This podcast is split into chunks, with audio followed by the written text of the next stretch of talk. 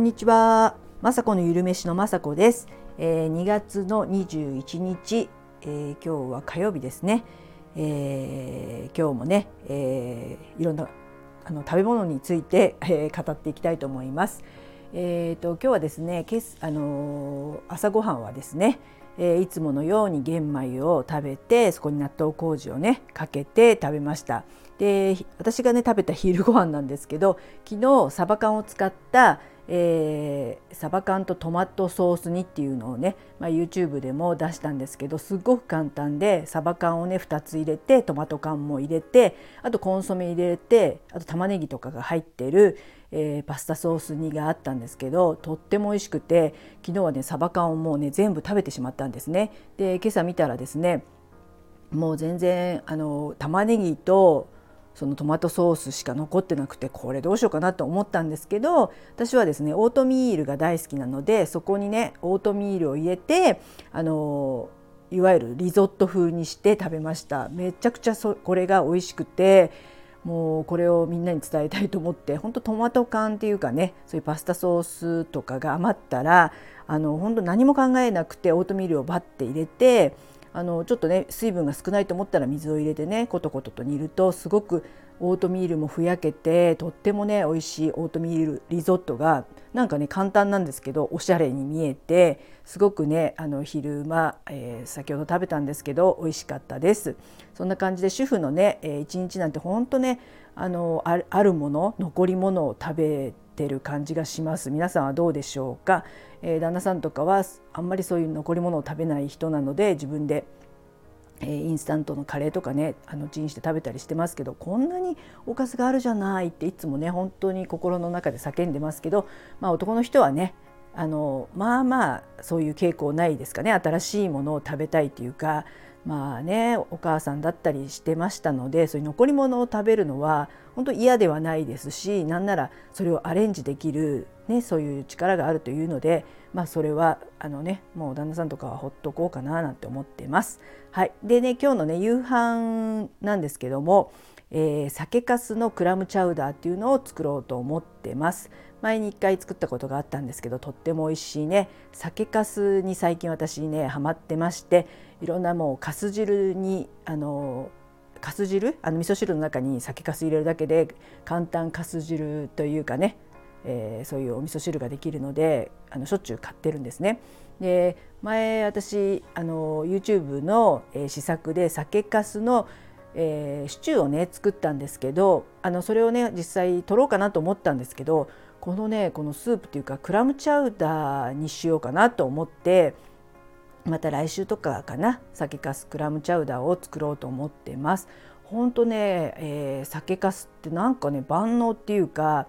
あの、ねちっちゃいお子様とかどうしても私も子供の時は酒かすあんまり好きじゃなかったんですけど今は酒かす入れることによってもう全てがなんかうまみ成分というかあととろみになったりするのでクラムチャウダーってなんかねチーズ使ったり生クリーム使ったりとかするレシピが多いと思うんですけどそれはそれでねすごく美味しいですよもちろん。でもあのこちらの酒粕使ったクラムチャウダーも何というかなよく煮込んであるような味になるというかとってもね簡単であのできるのでねこれもねまた紹介したいと思いますね。はいまあ、でもね材料はね玉ねぎとじゃがいもと人参とベーコンをね切って炒めるっていうのは皆さんやってると思いますし、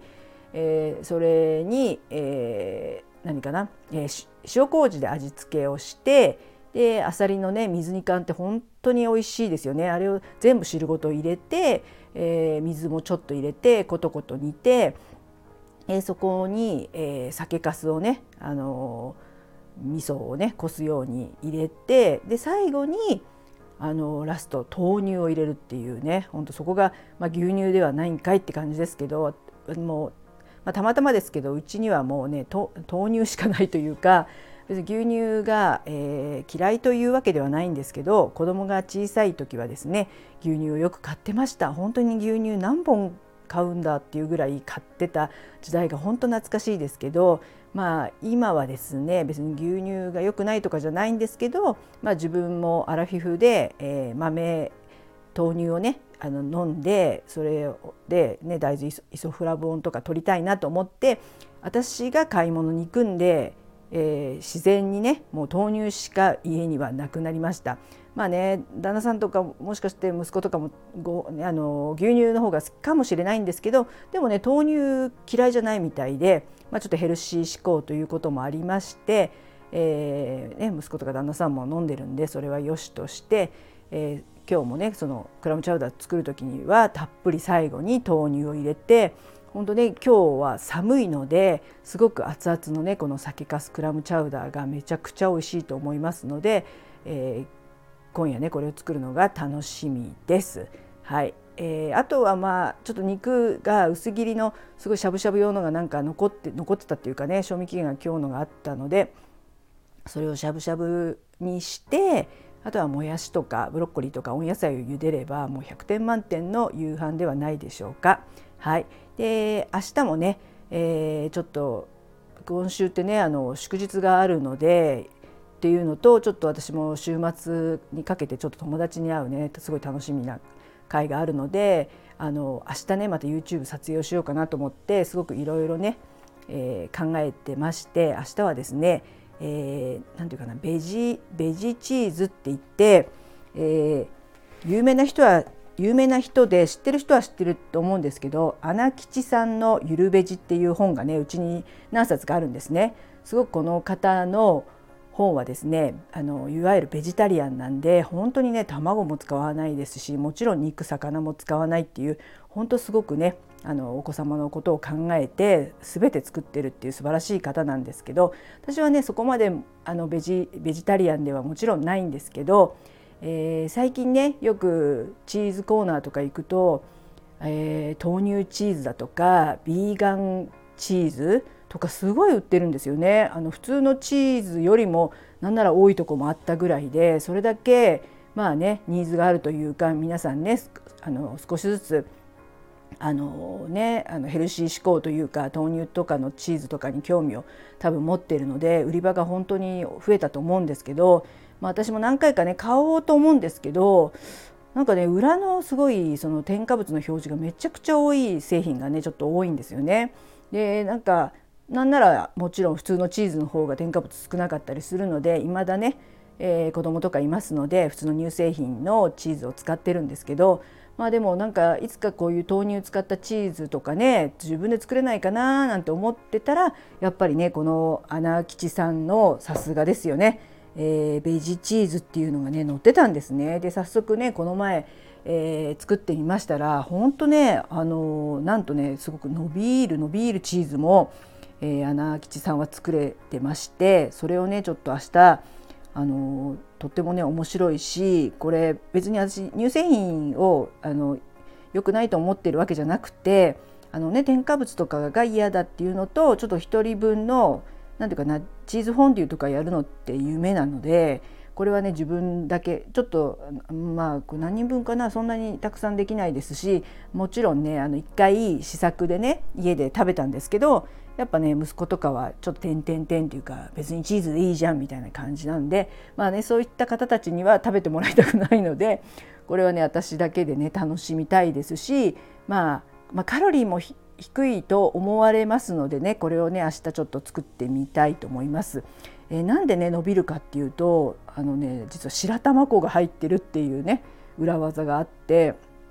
まあねいろいろあの、まあ、白玉粉もまあ、糖質だったりするのでヘルシーかって言ったらちょっと分かりませんけどもうねこうやって伸びるチーズこれあのすごく不思議でというかねあのさあの冷たくなってもあの伸びるんですよ。それがすごく面白くてであともちろんね豆乳が入ってますし、えーね、あと白味噌がなんかいいね発酵っぽい匂いを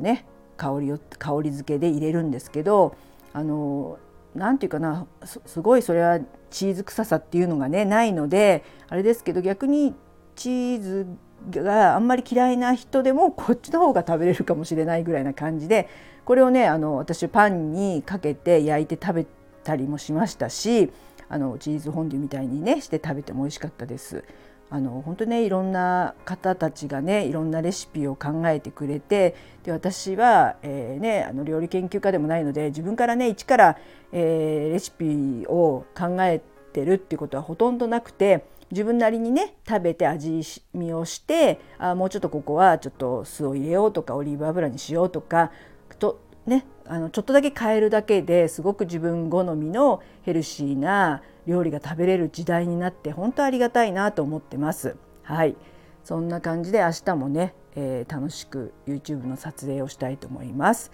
はい、で昨日ねここのスタンド FM で言った言いましたよねそうあの